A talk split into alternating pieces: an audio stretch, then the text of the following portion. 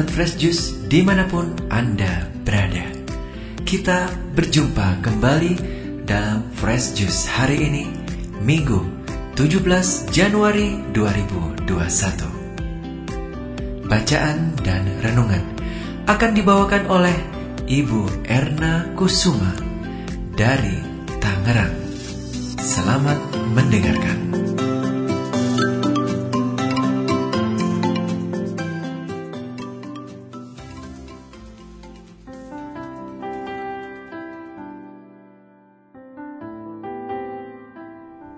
Para pendengar Daily Fresh Juice di mana pun berada, mulai hari Senin besok 18 Januari 2021 sampai dengan tanggal 25 Januari nanti, gereja mengajak kita semua untuk berdoa memohon agar segenap umat Kristiani di seluruh dunia bersatu dalam kasih Kristus, menggunakan kitab suci yang sama untuk menghadirkan sukacita Injil dalam kehidupan kita sehari-hari, dalam kegiatan Pekan Doa Sedunia untuk Persatuan Umat Kristiani.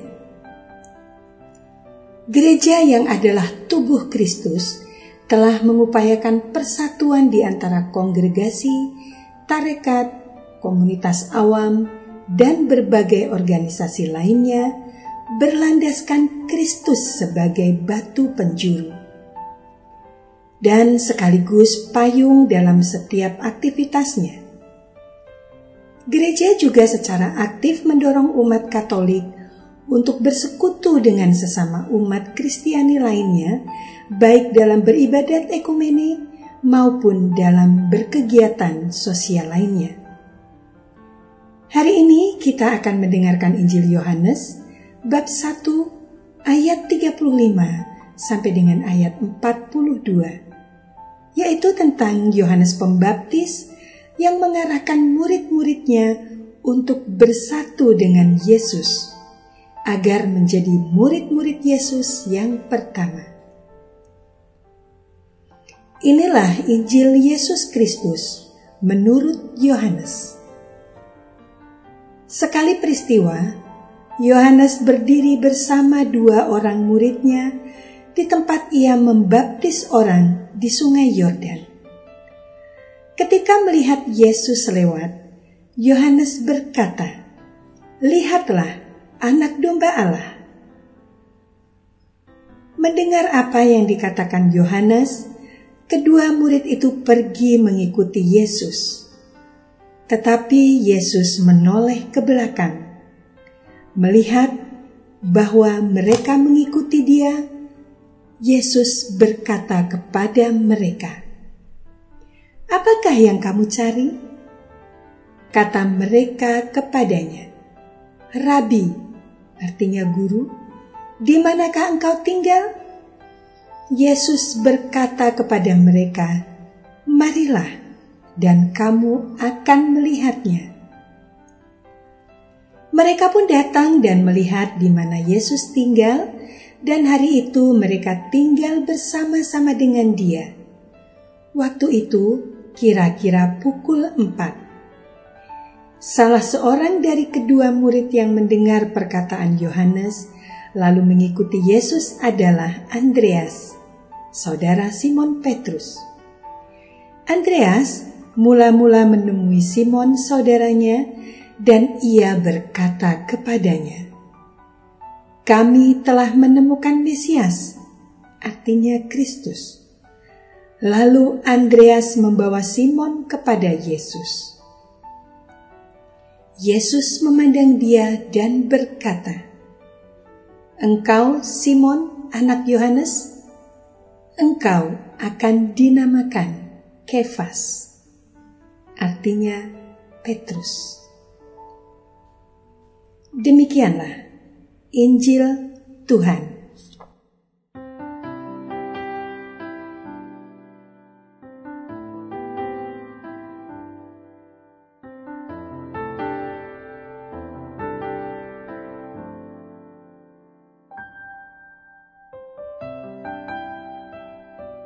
Para pendengar setia dari Fresh Juice yang dikasihi Tuhan.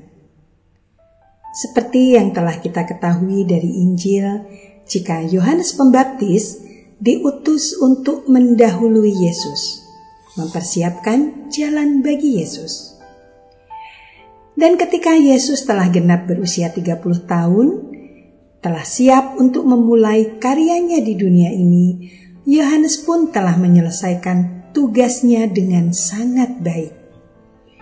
Orang-orang berduyun-duyun datang kepada Yohanes untuk dibaptis, ada yang datang dari Yerusalem, dan berbagai daerah di Yudea. Dan pastinya orang-orang dari sekitar sungai Yordan, tempat Yohanes membaptis.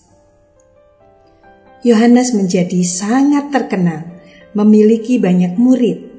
Hal ini membuat banyak orang menjadi kepo siapa sesungguhnya Yohanes Pembaptis itu.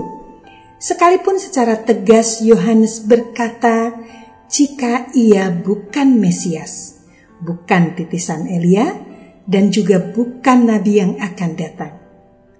Yohanes menunjuk kepada Yesus. Sesudah aku akan datang ia yang lebih berkuasa daripadaku. Membungkuk dan membuka tali kasutnya pun, aku tidak layak. Aku membaptis kamu dengan air, tetapi ia akan membaptis kamu dengan roh kudus. Ia akan makin besar tetapi aku harus makin kecil. Dari bacaan Injil yang baru saja kita dengarkan bersama, Yohanes menyerahkan murid-muridnya untuk menjadi murid-murid Yesus yang pertama. Mula-mula Andreas dan seorang murid lainnya. Lalu Andreas mengajak Simon Petrus, kemudian menyusul murid-murid lainnya, Filipus, Nathanael, dan selanjutnya. Pada waktu itu, Yohanes sangat terkenal, sementara Yesus belum dikenal orang. Oleh karena kesaksian Yohaneslah, maka Yesus mulai mempunyai beberapa murid, yaitu murid-murid pertama Yesus. Dan seiring berjalannya waktu, Yesus menjadi semakin dikenal orang. Terlebih sejak Yohanes dipenjarakan lalu dibunuh, murid-murid Yohanes pun mengikuti Yesus. Sekarang setelah 2000 tahun berlalu, berdasarkan penelitian yang dilakukan tahun 2020, jumlah pengikut Kristus sebanyak 2,38 miliar, tersebar ke seluruh pelosok dunia. Jumlah terbesar di antara agama-agama yang ada di dunia ini. Saya sulit membayangkan bagaimana jika umat Kristiani sebanyak 2,38 miliar itu berkumpul di tempat yang sama. Jika masing-masing berbaris dengan jarak 1 meter sesuai protokol kesehatan, maka akan terdapat barisan yang panjangnya 187 kali mengelilingi dunia. Sedemikian banyaknya umat Kristiani di dunia sekarang ini maka sudah sepantasnya setiap tahun diadakan Pekan Doa Sedunia untuk persatuan umat Kristiani. Di Indonesia saat ini menurut data BPS, umat Kristiani sebanyak 23 juta jiwa atau sekitar 9,5 persen. Tentu jumlah ini telah berkembang dibandingkan di saat Indonesia merdeka 75 tahun yang lalu. Lalu bagaimana dengan paroki kita sendiri? Apakah jumlah umat juga bertambah atau malah berkurang seperti yang diberitakan di beberapa negara lainnya? Di mana-mana gereja nampak sepi beberapa tahun terakhir ini. Bukan hanya karena pandemi COVID-19, melainkan memang jumlahnya berkurang atau setidaknya kegiatan menggereja yang menurun. Gereja di mana saya menerima sakramen baptis dan pernikahan, yaitu Gereja Santa Maria Immaculata Tabanan Bali, telah terjadi pertumbuhan umat yang cukup signifikan. Awalnya di tahun 1970-an, hanya ada beberapa keluarga saja yang setiap minggu merayakan Ekaristi di rumah mertua karena waktu itu gereja belum dibangun. Tetapi sekarang ada ribuan umat yang terdaftar di paroki tersebut. Para pendengar dari Fresh Juice yang dikasih Tuhan, Bisa jadi hari ini Yesus juga bertanya kepada kita, "Apakah yang kamu cari?" Mari kita jawab, jika kita mencari Yesus Kristus, mematuhi semua ajarannya, dan hidup bersama Dia, karena kita berharap akan memperoleh kehidupan kekal bersamanya. Mari kita bersatu dengan sesama umat Kristiani lainnya dengan menempatkan segala perbedaan sebagai sesuatu yang bersifat kodrati. Karena kita telah dipersatukan dalam iman Kristus, sehati sejiwa dengan jemaat-jemaat separoki dan sekuuskupan dalam kesatuan dengan gereja di seluruh dunia. Marilah kita berdoa bersama. Dalam nama Bapa dan Putra dan Roh Kudus. Amin. Allah Bapa kami, di tengah-tengah pandemi COVID-19 yang semakin mengkhawatirkan, kami tetap menaruh harapan padamu, agar persatuan kami, umat Kristiani di semua gereja yang tersebar di seluruh dunia, dapat menjadi kekuatan, sama seperti Yesus Kristus yang bangkit dari alam maut sempurnakanlah umatmu dalam cinta kasih dan persaudaraan, agar apa yang telah dipersatukan oleh putramu Yesus Kristus tetap dapat kami pelihara sampai pada kesudahannya. Amin. Dalam nama Bapa dan Putra dan Roh Kudus.